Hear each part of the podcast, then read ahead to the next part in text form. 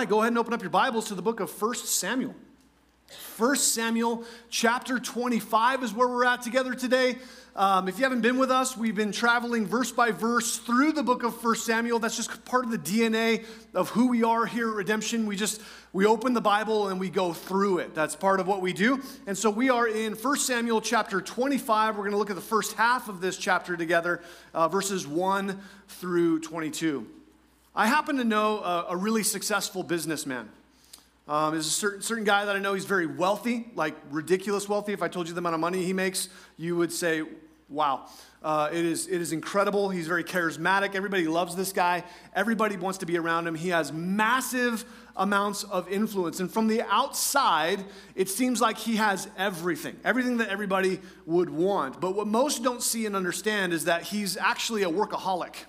He's one of those guys that works and works and works and works and teaches the people who are around him to work the same way to the point of never taking time off, not, not really honoring the way that God has built rhythms into our lives and the idea of taking Sabbaths, taking rests, rests taking time off, those kinds of things.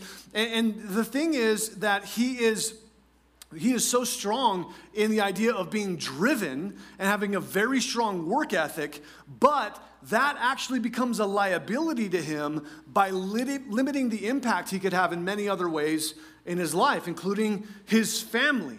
And his life is inappropriately defined by the success or failure of his job. You, you know that that's not who you are, right? You're not your job, you're not the thing that you do. That's, that doesn't define who you are. And when you inappropriately define your life or define who you are or your value by your job, then it's very easy to get swept up within this. Now, we all have strengths and we all have weaknesses, and you're probably aware of your primary strengths and your primary weaknesses, one, one or two. If you're not, then look to the person to your right or left and they'll tell you, okay? They know what your primary strengths and weaknesses are, and they can just be just be quiet and write it down okay? Just when, the, when you ask. Don't don't offer reasons why uh, just listen all right? Now here's the thing. We are typically conscious of our weaknesses it's easier for us to see our weaknesses. We're typically conscious of those, and so we don't allow them too much power or room in our lives, and that's a good thing. It's good to be conscious of your weaknesses. It's good to be aware of areas that you may be weak and not allow them to control things. But if we're not careful, our strengths can be the things that sabotage what God made us for. That's a weird way to, to weird thing to understand, isn't it? That, that the strengths that you have, could be the thing that sabotages what God made you for and what He's actually doing in your life. Here's how Oswald Chambers said it, and it's our big idea this morning. An unguarded strength is a double weakness. If you have a strength in your life that's not a guarded strength, you're not thinking about it, you're not holding it back, you're not restraining it, then it can actually become a double weakness. Like this man that I know who is very driven, very centered on his work, he actually is, it, the strength that he has has become a weakness in his life because it's draining things out of his life that that shouldn't be draining all right? So we have to be we have to be mindful of such things. And that's what we're looking at together in chapter 25 of 1 samuel. So we're going to break this uh, this half of the chapter down into four parts today. We're going to go through it piece by piece because it's sort of a longer section. Uh, so we'll take one part at a time. Uh, the parts are this. The first one verse 1 david's friend is dead then verses 2 through 8, David's service is rendered. Then verses 9 through 13, David's character is insulted. And finally, 14 through 22, David's vengeance is provoked. All right, let's pray, and then we'll continue on in it. Father, we thank you so much for your goodness today. We thank you for the opportunity to open your word today, and we pray that you would speak to us. We pray that Holy Spirit, you would lead and direct our lives, that you would give us the conviction and the courage to go the way that you want us to go. Lord, show us the areas in our lives where we may have strengths, but we're not submitting them to you. And because we're not submitting them to you, they actually become liabilities instead of strengths in our lives. God, help us to follow you by faith in every aspect of our lives. We pray in Jesus' name. Amen. Amen. Now, chapter 25 in 1 Samuel is a contrast to chapter 24. Okay, so if you were with us a couple of weeks ago, we went through chapter 24 and we saw how David has this incredible height of faith and restraint and godliness in his life where Saul is literally served up to him on a silver platter. Remember, Saul goes into the cave to because he's got to go potty, he needs a potty break, okay? And David happens to be in the same cave, and his men say, Go kill him, bro. This is God delivering your enemy into your hands. And David sneaks up and instead of killing him, just cuts off part of his robe, and David's actually convicted about ruining Saul's clothes, right? You remember that if you were with us a couple weeks ago? If not, you can check it out online. Uh, it was a great study together. All right, so this happens, and then we roll right into chapter 25, and chapter 25 is actually a contrast to chapter 24. He goes from this incredible height and this display of restraint and mercy to a terrible low of murderous intent in chapter 25. You see, the very thing that David shows tremendous strength in in chapter 24 is what overtakes him and puts him in a sinful position in chapter 25. So let's look at verse 1 together. In this first piece, David's friend is dead. Chapter 25, verse 1 Then Samuel died, and the Israelites gathered together and lamented for him and buried him in his home at Ramah.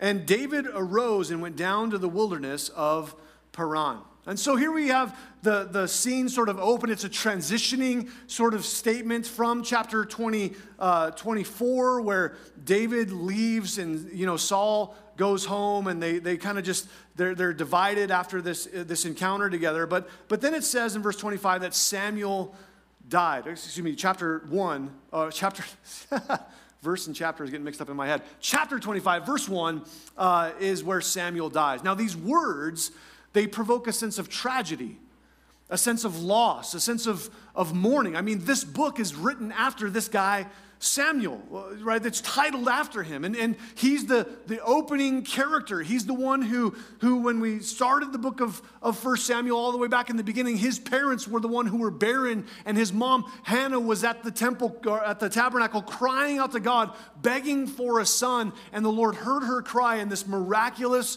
son, Samuel, is born. And Samuel lives his entire life dedicated to God. She, she dedicates him early. She takes him down to the tabernacle that he would live there as a, a, a toddler or young child. And he lives there his entire life, literally serving God for his entire life. He, he's this amazing man lived in life, uh, lives a, who lives a life in service to God. He's not a perfect man, right? We saw some flaws within him, but he's a faithful man. And this is a very, uh, this is a very um, uh, big thing, a very big deal, a very sad passing, and the loss of his presence is felt by, by everybody. And though Israel failed to honor him in life, they wouldn't follow his direction. They wouldn't honor what the Lord was doing through him at all times. They do, they do honor him in death. You see that there in verse 1. They gather together and they mourn him, and so they're honoring him. Now, there are a number of things we can gather from these three simple words. Then Samuel died. And I want to point out a couple of them for us this morning. The first one is this that even the most godly people among us must pass through the doorway of death. Right? This, it's like the world is the Titanic, right? The ship's going down and everybody's going with it. That, that's, that is just absolutely the truth. There is no way out of this except through the doorway of death. And that is a very good thing for us to consider. You will not live forever the way that you are right now. This world will not continue on getting better and better. In fact, this world is not getting better at all. The best way to describe this world is like a shipwreck, and what we're trying to do is save as many people as possible from this thing because it's going down. And so the truth of the matter is that we are all going to face the reality of our death. We all will die. I don't care how godly the person is, I don't care how amazing their life was, we're all going to die. That's a very simple truth. Secondly, is this no matter how greatly God uses a man or woman, it's a temporary assignment. That, that you are always an interim minister of the gospel. Did you know that you're a minister of the gospel? If you're in Christ, if you've been saved by the blood of Jesus, if you have received the salvation that's provided by the death, burial, and resurrection of Jesus, you've placed your faith in Him, then God has called you as a minister of the gospel. Just because I'm standing in front of you with lights shining on me and yelling in a microphone, that doesn't mean I'm the only minister in the room. Does that make sense? We are all commissioned into the ministry of the gospel. God has given you the, the language and the uh, message of his glorious gospel to carry into many areas of life. You will meet people and talk to people I will never have the opportunity to meet and talk to.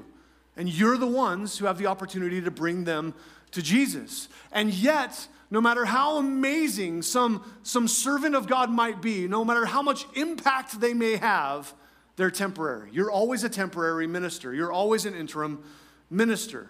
You see, Samuel dies. It doesn't continue on forever with Samuel, he has to transition out. And the third thing is this that God always begins a work with a man or a woman, but his work will never stop with that man or woman. Yes, God does begin. God will provoke you. God will start something new with you. He'll give you a desire. He'll give you a passion. He'll start, he'll take one person and he'll say, I want you to go do this thing. I, remember uh, with my wife and I, that's how this church started. This church started in our hearts and in our minds four years before it ever came to fruition. Uh, two years before it ever came to fruition. Uh, and, and the reality of that is because it started with the call for us to have this desire for something. God always starts with a person. He always starts with a person, but his work is never contingent on that one person.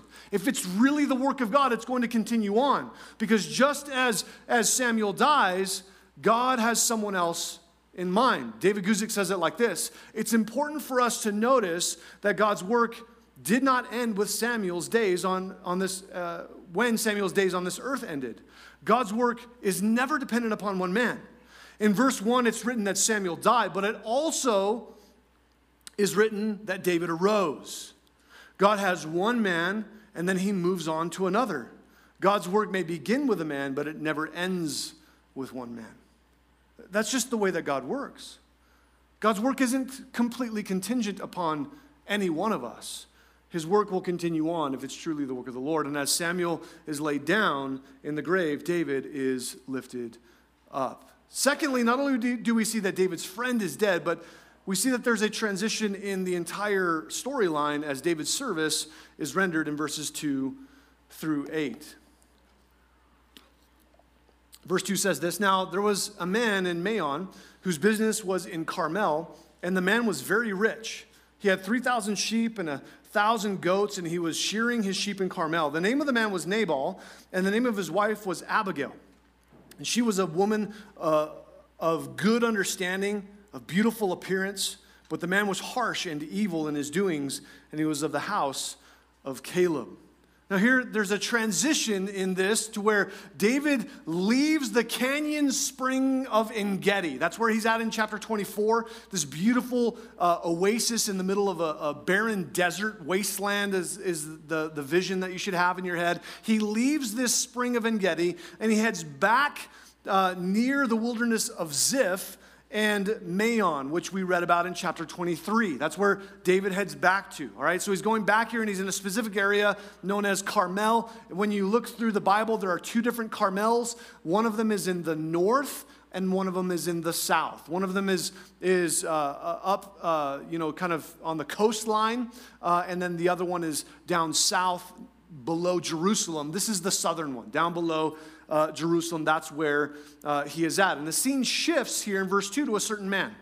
And we're given some important details about him. I want to point out, point out four important details about this guy that we are told uh, about what's happening with, with this certain guy. There's a certain guy, and we're told there in verse 2 that he's very rich. Now, very rich is sort of a, uh, a, an obscure term, and so we're given a little bit of details as to understand and, and grasp how how rich he is, we're told that he's got a flock of 4,000, okay? So, what this would paint in your mind at this time is that this guy's got a massive business and a huge staff that's managing the business, okay? So, he has this business of uh, raising sheep. And then we also see there in verse 2 that not only does he, he have all of these, uh, these animals there, but he's also, at the end, he's shearing his sheep in Carmel. So, so shearing your sheep, if you're if you're a farmer or, or not a farmer, a rancher like this, uh, then what you're gonna this is harvest time.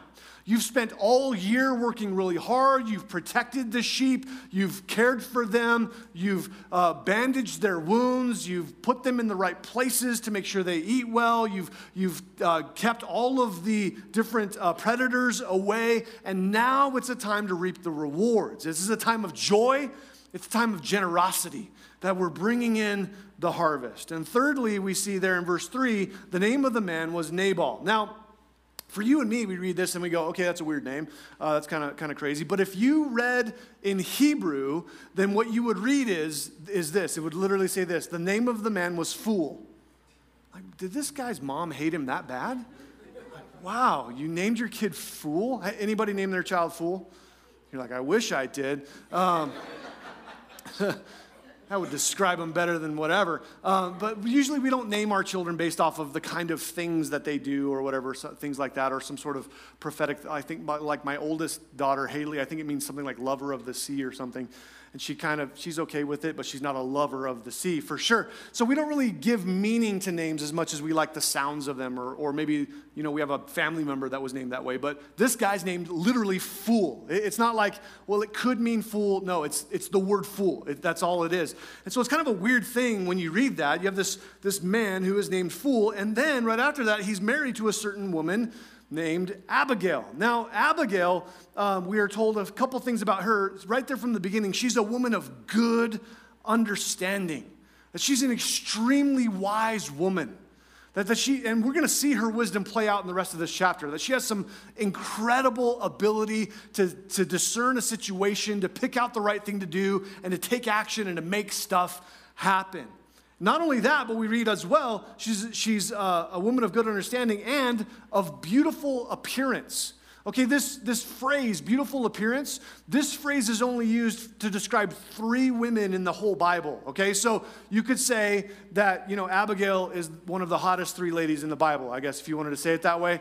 Uh, she's, she's in this circle with Rachel. Remember Rachel uh, from uh, Genesis chapter 29, verse 17, and also Esther. Esther chapter 2, verse 7. Remember, Esther won a beauty pageant contest in order to become the, the queen uh, of um, Persia. Uh, and so this is, this is who Abigail is. So she's super hot and super wise. And you know, you read this and you're like, how did the super hot, super wise lady get stuck with the fool?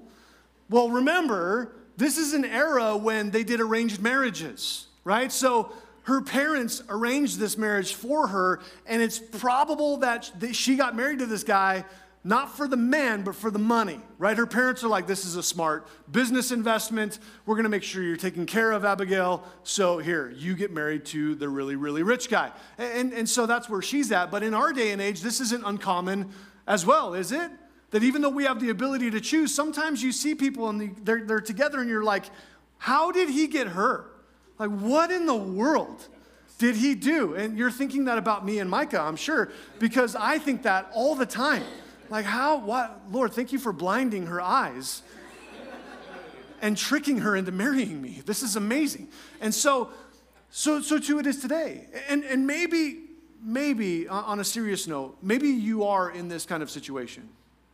Maybe you're the one who's trying to honor the Lord. You're trying to live in a way that's wise and godly and discerning, and, and you're married to the fool, whether that's a man or a woman. What do you do? What do you do? Well, what you do is you honor the Lord in your marriage. And we're going to see that that's exactly what Abigail does in this chapter. She doesn't sabotage him, she doesn't, she doesn't go after him, she doesn't look for a way out. She honors the Lord in that marriage and trusts that God will do what only God can do. It, it's a very difficult thing to do when you're married to a fool, but it's something that, that is uh, honorable to the Lord when you stand and you fight for that marriage relationship. We also are told in verse 3 that he's harsh and evil in all of his doing, his doings. And it's very possible that this is actually how he gained his wealth by being harsh and evil, that he, he basically has gained and maintained his wealth by foolishly doing things that are underhanded and evil things. We're also told one final thing about this guy in verse 3 that he was of the house of Caleb. Now, Caleb should invoke within you some ideas of an, an honorable family lineage, right? Caleb was the, one of the two spies that went into uh, from Egypt into the promised land and, and gave a good report. It was Joshua and Caleb, and that was it. And so he's of this family line, and so that's an amazing thing. But Caleb also has another meaning. The word Caleb, the actual word, means dog. And so you're like, oh, I love my dog. My dog is so nice and fluffy and, and cute. And you know, if you're like me, you have dogs that are very, very tiny. Mine don't weigh more than four pounds. And so they're just these little lap dogs that, you know, they're just, they serve no purpose at all. They have no value. well, they make noise. I guess that's a little bit of value. So they can warn me so I can get up and get my shotgun. But, um, they, they're just cute. That's all they are. Don't think that when you think dog in this time. Th- these people would not understand dog that way. Dogs are wild pack animals that are vicious and dangerous. Okay, so the, there's a picture being painted about this guy. This isn't a good thing. All of this paints a very specific picture of this guy, Nabal. He's a vicious, dangerous, evil kind of a man who has gained his wealth probably through impropriety. And you're like, What's that got to do with David? Well, verse 4, right? Verse 4. When David heard, uh, heard in the wilderness that Nabal was shearing his sheep, David sent 10 young men, and David said to the young men, Go up to Carmel to Nabal and greet him in my name. And thus you shall say to him, who, uh, who lives in prosperity, Peace be to you, peace to your house, and peace to all that you have. Now I have heard that you have shearers. Your shepherds were with us, and we did not hurt them, nor was there anything missing from them all the while they were in Carmel. Ask your young men, and they will tell you. Therefore, let my young men find favor in your eyes, for we come on a feast day. Please give whatever comes to your hand to your servants and to your son, David. So, David He's connected to all of this because he's living in the region. And he's been living in this region, in this area of Carmel, and his presence has provided security for Nabal's shepherds. That's really what's going on here. Now, in, in this era, in this time, you have to think back to this that providing this security is actually a good thing because in this time, groups of raiders and marauders would travel through the land and they would literally just come upon some shepherds, kill them, and take all their stuff. That's just what they would do. That was just common practice. There, there's no police system here, there's no government oversight of any of this kind of stuff. And so these guys would be taken advantage, uh, advantage of fairly regularly. And it's even more dangerous on the southern end of Israel because they're borderline, especially in this area, right there with the land of the Philistines, who would commonly go on raids to go and take all of the, Philistine, of the uh, people of Israel and their stuff. They would murder them and take their things all of the time. Eh, so this might seem as David comes and he says, Hey, listen, bro, we've provided this security. Now it's time to pay up. It might seem like extortion, but that's not at all what's going on here. It's not like David did something and he's trying to back this guy into a corner. He actually provides a very necessary and very helpful service at great personal risk, and Nabal received it. He received this service. He, he allowed David to provide this service. He didn't say, hey, you know what, we got it, don't, don't worry about it. He allowed David to protect them and to take care of them and to make sure that his things were, were provided for. You see, it's just simply time to get paid for the service that was rendered. And, and David pro- comes to him with tremendous wisdom in four big ways. Number one, he comes to him in peace. Did you see that there? He says in verse 6, And thus you shall say to him who lives in prosperity, Peace be to you. He comes to him in this, in this aspect and measure of peace. He, he, he comes not with a, uh, um, with a show of force, he sends a delegation of some young men. And he says, Go in my name and, and speak a blessing over the house of Nabal. David probably knows that this guy is wretched and evil and wicked, and yet he still wants to be a blessing to the guy and says, Listen, we're coming in peace. Secondly, he comes in integrity. Notice it says there that he says, uh, Your shepherds were with us. We didn't hurt them, and we didn't take anything from them. You can even ask all of your shepherds. We treated them with dignity, with respect. We didn't take a single thing from them. We, we have operated with you in integrity. We've cared for your men, and we've taken absolutely nothing. Also, not only peace and integrity, but David sends his men to speak with humility. Do you see that there in uh, verse 8? He says, uh, Please give whatever comes to your hand to, to your servants and to your son David. He says, We're just your servants. We've just, we've just served you. We've, he, he's speaking in terms that honor Nabal. Uh, I, am just like a son to you. I'm just a, I'm a young man. I'm just trying to do my best to be a blessing and to honor you. And then finally, he comes in vulnerability. He has peace, integrity, uh, he comes with humility, and he comes with vulnerability. There's no set fee that he has for this. He just says, Whatever comes to your hand. You see that there in verse 8?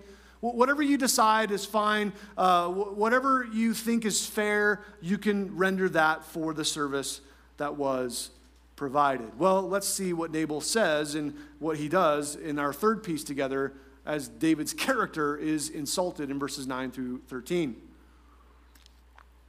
Verse 9. So when David's young men had uh, men came, they spoke to Nabal according to all the words uh, in the name of David and waited. Then Nabal answered um, David's servants and said, Who is David? And who is the son of Jesse? There are many servants nowadays who break away each one from his master. Shall I then take my bread and my water and my meat that I have killed for my shears and give it to men that I do not when I do not know where they are from? There's a, there's a very intense exchange that happens here. And Nabal responds in a way that's true to his name. This is like a foolish, way to respond. He goes right at these guys. He, he's a, at, at, the very least, Nabal should have invited David and his men to come to, to the feast, the celebration that they're, they're at. You remember that in verse, I think it was verse 8. He said, We're, We come to you on a feast day. This is a time of celebration. It's the time of shearing, it's reaping the harvest that has come in. At the very least, he should, Nabal should have invited David as a guest of honor and said, You can you, you just come. Thank you so much for all that you've done. Let's eat together. Let's celebrate together for all that God has provided. And, and yet, instead, he insults David. He calls him foolish. He calls him rebellious. He says, you, You've just rebelled against Saul. You're supposed to be serving Saul and there with him, but you're just a rebellious servant who's run away, and I'm not going to pay you anything. Look at verse 10. He says this uh, Nabal, uh, Nabal answers, and he says, Who is David and who is the son of Jesse? Now, now, when you read this, don't think for a minute that he has no clue who David is. That's not, not true at all. I mean, everybody knows who David is. Remember, he's the giant killer. He had the number one song uh, on the charts, you know, Saul slain his thousands and David his ten thousands, and everybody was singing it. So he knows exactly who David is. There's no question in his mind. In fact, he even knows who David's dad is, the son of Jesse. So, so it's not that he doesn't know who David is. What Nabal is doing is he, he is, uh, he's saying that he doesn't recognize David as the king. That's what he's saying. That, that David has this claim to the throne because he's been anointed by Samuel, and Samuel is now dead. And so he's saying, I don't recognize you as the king. Saul is my king. You see, it's harsh, evil, foolish men like Nabal who thrive under a king like Saul. That, that Saul provides the perfect environment for his evil to thrive and to grow and for his business to develop and for him to take more and to amass more wealth for himself. That's exactly what happens under men like Saul. And so Nabal loves this because he's just like Saul. He loves Saul to be the king. There would be no benefit for him if David was king. In fact, David, in his righteous rule, would bring down the type of business that Nabal is building. And this isn't just true with David, but this is also true with the son of David, with Jesus. That Jesus is rejected as king by many because under his rule, there is no place for corruption. Here's what it says in John chapter 3, verses 18 and 19. Jesus is speaking here, and he says this There is no judgment against anyone who believes in him. But anyone who does not believe in him has already been judged for not believing in God's one and only Son. The judgment is based on this fact God's light came into the world, but people loved the darkness more than the light, for their actions were evil. This is how Jesus describes it. Basically, what Jesus is saying here is that our natural lives are a sinful offense to God. And the only way to make that right, the only way for that to be taken care of, is by faith in Jesus who paid the price for your sinful offense against God. There's no amount of good stuff that you can do to make it right. There aren't, and there's not enough money that you can give to make it right. There aren't enough good things that you can pile up that are going to outweigh your bad things that you've done in life. That's just not how God works. There's only one way it's that Jesus has died in your place, and your faith in Him is what wipes the slate clean, and you're seen as just, as perfect, and amazing as Jesus before God. What an incredible thing. But the only way that you can do that is through faith. You see, God will pardon our rebellion and He will change us. He will develop us into the people that He meant us to be, but He will not accept our evil as if it was good. That's what Jesus is saying. People love the darkness rather than the light.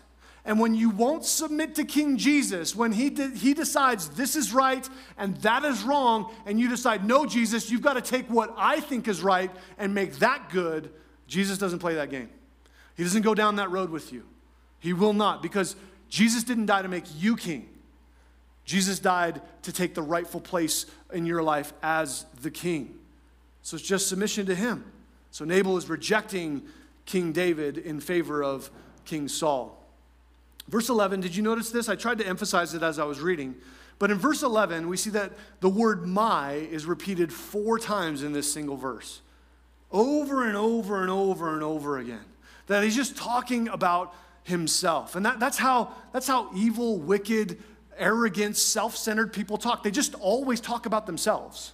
They, they just always want to puff themselves up. They always are thinking about themselves. And he foolishly believes that because it's in his possession, it is his property.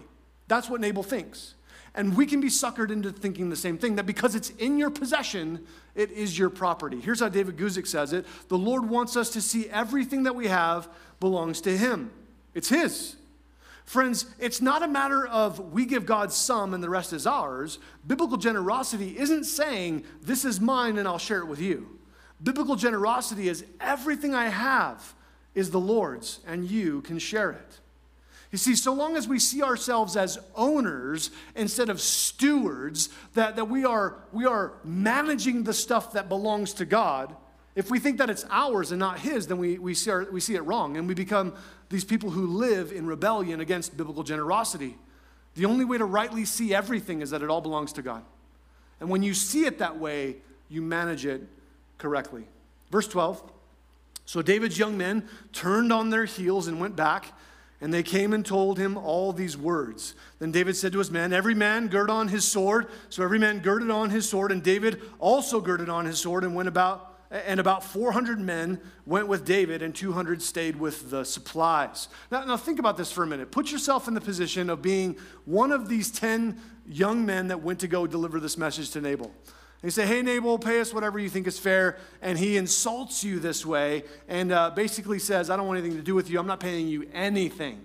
Right? These guys, I'm sure their eyes got huge and they thought, You want me to tell David what? Like, do you know who David? Remember the giant killer? Like, you want me to say this to him? Like, okay. So they turn around, they go back, and, and they tell David, and he immediately responds to this insult by, uh, and this theft, which is honestly what it is. He's rendered a service, and now the lack of payment is just theft. So he ins- responds to this insult and this theft by telling everyone to go get their weapons. Uh, David's a fighter, right? You, you provoke a fighter, it's not going to go well. You don't poke the bear and say, let's just see how crazy he can get. They just don't do that kind of stuff because it doesn't really go very well. It's not a smart thing to do. Basically, David is saying, Oh, you don't know me? I'm about to show you who I am. All right? All right, everyone?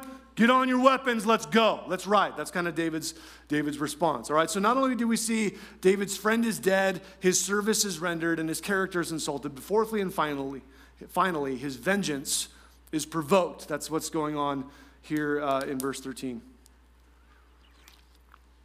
All right, verse 14 says this Now, one of the young men told uh, Abigail, Nabal's wife, saying, Look, David sent messengers from the wilderness to greet our master, and he reviled them.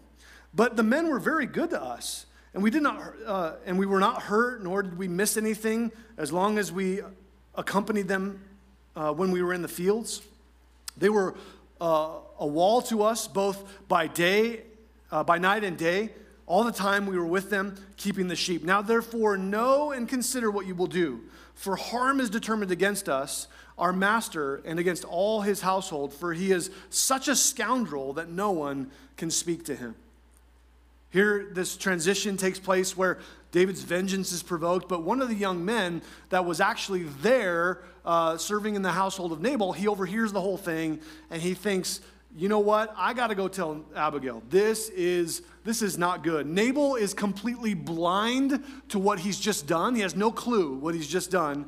But this guy is smart enough to realize this is not a good deal. And so he, he goes and he talks to Abigail. And he says the way that Nabal spoke to, the, to, this, to David's men was, in verse 14, he reviled them. He reviled them. Warren Wiersbe says about this word reviled, uh, in his commentary, says this The Hebrew word describes the shrieking of a bird of prey as it swoops down to tear its victim.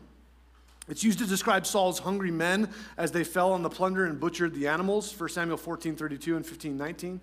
His words reveal the heart of a man who is selfish, arrogant, and rebellious. That, that's what this, this does. It's this. So when you hear this idea that, that they, they were, uh, he reviled them, it's just think of like an eagle just ripping apart a prairie dog, right? That's, that's the thought that should be in your head. That's kind of what's taking uh, taking place here. And so he realizes, the servant realizes this is not a good thing. And as he talks to Abigail in verses 15 and 16, he verifies that David had tremendously helped them. They were with us, they were so good to us, uh, they, they had immense integrity while they were with us. And in verse 17, he knows that she's wise and that she's going to clean up the mess that Nabal made. You see that there? He says, Therefore, know and consider what you will do. He says, Listen, I, I I can't talk to Nabal because he's a moron. That's basically what he says there. He is such a scoundrel that nobody can speak to him. Like this guy, he is so hard headed that when he's made a dumb choice, he's just going to run the whole thing off of a cliff. And then when everything crashes down around him, he's going to say, Why did that happen? Right? He's that guy. And so he's like, I can't talk to this guy, so I'm going to come to you because I know you can clean up his mess. That's basically what happens here. So let's see what, what she does. Verse 18. Then Abigail made haste and took 200 loaves of bread, two skins of wine, five sheep already dressed, five seahs of roasted grain, 100 clusters of raisins, and 200 cakes of figs, and loaded them on donkeys. And she said to her servants, Go on before me, I'm coming after you. But she did not tell her husband Nabal. So it was, as she rode on the donkey, uh, that she went down under cover of the hill, and there was David and his men coming down toward her, and she met them. So Abigail, what does she do? She throws together a party platter, right? She's like, hey, let's just get some food together and let's just go meet David and let's see what we can do. She throws this party platter together and sends some servants ahead of her with it. And, and what this does is it displays a, a number of things. But think about this for a minute. How much stuff is there? She puts together a couple hundred loaves of bread, some wine, a couple of, uh, of animals already dressed. Like she's got a bunch of food literally uh, just right there for the taking. It displays the immense wealth uh, of Nabal, but it also displays the ridiculous claim that Nabal says, Well, I can't give this to you because I'm going to be taking it from my own men. It's just, it's already there. And the guy literally, we'll see next week, has no clue it's even gone and that it's even, it's even been taken from him, taken from him at all. You see, um, Abigail put all of this stuff together also in a moment's notice. This was just laying around the house. This is all the stuff that's just kind of here and there, and she's able to just kind of throw it all together in a moment's notice. There is an overabundance of way more than enough and, and Nabal is just saying, Yeah, I don't have enough to give to anybody else. I got to keep this all for me. In reality, she's only doing what Nabal should have done, isn't she? She's just doing what he should have done. This, this isn't extravagant, it's not over the top, it's just, it's just doing what should have happened. James 4:17 says it like this. Remember, it is sin to know what you ought to do and then not do it. There are a couple of types of sin. There are sins of commission where you know it's wrong and you do it. That's, that's, a, that's a sin, the things that are wrong and you do those things. But there are also sins of omission, not just commission, but omission, where there's stuff that you should do and you leave that stuff undone. The, the Bible says that those things are sinful. And so Nabal is acting in this foolish way, and he puts his entire household at great risk by simply not doing what he should have done. Is that, is that convicting for anybody? Does that pierce your heart in any way? That, that there's this tremendous risk that comes to those who are around you, not by doing wrong things, but by not doing good things. That, that's, that's a pretty big thing for us to consider. You see, there are those things that you know that you should do that are clearly, clearly written in Scripture, but I think that this speaks to even deeper issues of those issues where the Holy Spirit brings conviction into your heart and you know He's prompting you to go a certain way. You know He's prompting you to do a certain thing. You know He's directing your path in a certain way, and you just refuse to listen to Him. You refuse to go the way that He wants you to go. And when you do that, you put not only yourself, but all those around you at great risk. Verse 21. Now, David had said, Surely in vain I've protected all this that this fellow has in the wilderness, so that nothing was missed, and all that belongs to him. And he, was, he has repaid me evil for good. Verse 22 May God do so and more also to the enemies of David if I leave one male of all who belong to him by morning light. You see this, these verses here in verses 21 and 22, it's sort, of a, it's, it's, sort of a contrast. In verse 21, David lays out a very clear case of exact, he's totally right. I did good to this guy. I took care of this guy. I've done it in vain. He's insulted me. He has taken from me. He's robbed me. He's treated me scornfully. He's repaid me evil for good. And then in verse 22, he jumps really far to something that he absolutely should not be doing. You see, this is far more than a show of force. David's coming for blood. He, he says, I'm going to kill everybody because this guy didn't pay me what he owed me. A little bit of an overreaction, you think? Maybe a little bit. Maybe, maybe he needs to eat some, you know, cakes of figs and chill out, you know, for a, for a minute. Uh, and that's kind of what, what we'll see Abigail is doing with him. You see, he has this amazing, crazy overreaction. And, and really, this section ends with a cliffhanger as David and Abigail are sort of gonna, they're on a collision course to meet together, and we're like, what's gonna happen? Well, we'll, we'll pick this up next week and finish it. But here's the thing that I wanna conclude with I wanna ask this question Why is David's response so drastic to Nabal? I mean, the worst that Nabal's done is just insult him and didn't pay him what he owed him. That's the worst that he's done. Why is it so drastic to him and yet so restrained towards Saul, who's literally hunting him down to murder him? Why is there such a big rift, a big ravine, a, a giant canyon between these two responses? I, I think there's probably four reasons. There's four probable reasons why. See, David's frustration with Saul I think it's probably being directed at Nabal here. David's had all this pressure that he's been living under for years. Saul's constantly hunting him. Saul's constantly coming after him. It's just like this perpetual barrage of insanity. And he's been, he's been trying his best to live under. And he's narrowly escaping. And then he comes through this really high time in life where he doesn't kill Saul. And God, God came through for him in this tremendous way. And, and then the very next thing that happens is this scoundrel doesn't pay him. And now he wants to go kill the guy. I, I think, it's, I think it's pent up frustration being carried out against the wrong guy. That's probably something that's going on within the heart of David. But also, Nabal doesn't hold an anointed position within Israel whatsoever. Saul does. Saul's been anointed as king. And so David says, I won't raise my hand against Saul's anointed. Nabal's just a fool that probably deserves to die. And so David's like, I'll oblige you. Uh, you check, done. You know, that's just kind of where David's at. No, no big deal, right? Thirdly, uh, Nabal has no authority in David's life in, whatsoever. No position of authority whatsoever. David was willing to see Saul as a position of authority, and so I'll, I'll honor that. But Nabal has no position of authority in his life, and therefore he's willing to treat him differently. This is, this is a, a key insight to the heart of people, just so that you know. Hey, those, just real quick, if you're single, right? If you're single, maybe you're a teen or you're a young adult, don't worry so much about how that person treats you. I'll, I'll speak to the girls because I have four daughters. I feel like a dad to the girls, okay? Ladies, listen. Don't, he's gonna treat you good because he's trying to win your heart, okay? He's trying, he's just trying to get you to like him. He's gonna treat you nice. Don't worry about how he treats you. Well, worry about it. If he treats you bad, let me know. I got some friends with big guns and we'll come deal with him, all right?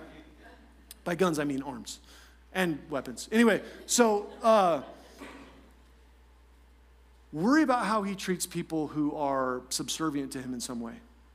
How does he treat the server when you go out to eat? How does he treat the person who he thinks is beneath him in some way? That's the true insight into his heart. That's where you're going to see the true character of who that is. Because uh, he's going to be on his best behavior with you, but maybe not with everybody else. And here, David is failing this miserably, right? He's willing to treat Saul well, but this guy, Nabal, who doesn't really have any position whatsoever, I'll just murder that guy, no problem. I got no issue with that whatsoever. And the fourth issue that I see here, or probable reason, is that David here in this section, he doesn't write any Psalms around this time in his life over and over again for the past few chapters, we've been citing multiple Psalms that David has written in these times in his life, where he's consulted God, he's prayed to God for help, he's asked God for direction, and God has come through. But David, there's no prayer, there's no consulting God. David is provoked, he's mad, he's like, he was Bruce Banner, now he's Hulk, right? He's just gonna go smash stuff, and then we'll just deal with the consequences later. That's just a foolish way to deal with things. But this is where he's at. He's going after it in this crazy way. And David, his mind blowing victory in chapter 24, when he doesn't murder Saul, is followed by this insane overreaction in, 20, in chapter 25. How, how can this happen? Remember our big idea? An unguarded strength is a double weakness. You see, David's strength is that he's a fighter. David's strength is that he's willing to, to go to extreme ends in order to do what's right. He, he was even willing in chapter 24 to fight himself so he didn't do what was wrong. But that strength wasn't guarded. And so it's become this weakness in his life in chapter 25. You see, we're not strong enough to perpetually make all the right decisions all the time. Circumstances of life, pressures, timing, the weariness of our souls, difficulties, all of these things, our fallen nature, all rise and stack up against us, and we're not perfect. And the reality of our imperfection must drive us to the one who is perfect, King Jesus, to ask him for his help, to, to see that he has the strength that we need. I want to conclude with this quote from Alan Redpath because I think it sums this up so beautifully. Alan Redpath says this Does it not show beyond all possible doubt that I cannot stand against the enemy of my soul unless the Lord upholds me moment by moment? This story tells me that however long I may have been on the Christian path, however often I may have overcome one temptation or another, however many times I have defeated sin in one area, it can strike in another and crush me in a moment. I may have overcome great temptation by the grace of the Lord. I may have stood my ground against the fierce onslaught of the enemy in one way or another, and yet be tripped up by the smallest pinprick that gets under my skin. You see, you need Jesus more today than you've ever needed him in your life before. And when you understand that truth, when you understand that reality, that I need Jesus today more than I ever have any, any time in my past, you move forward in the victory that he supplies. So here's the question Will you trust Jesus? Will you submit to him? Will you allow him to be King Jesus? Or will you try to dethrone him and declare yourself as God of your own life? Let's pray. Father, we thank you for your word today. We thank you for the opportunity to open it together and to study it. And we thank you, God, that you have, are, are so willing to show us these flaws and failures of the heroes of Scripture.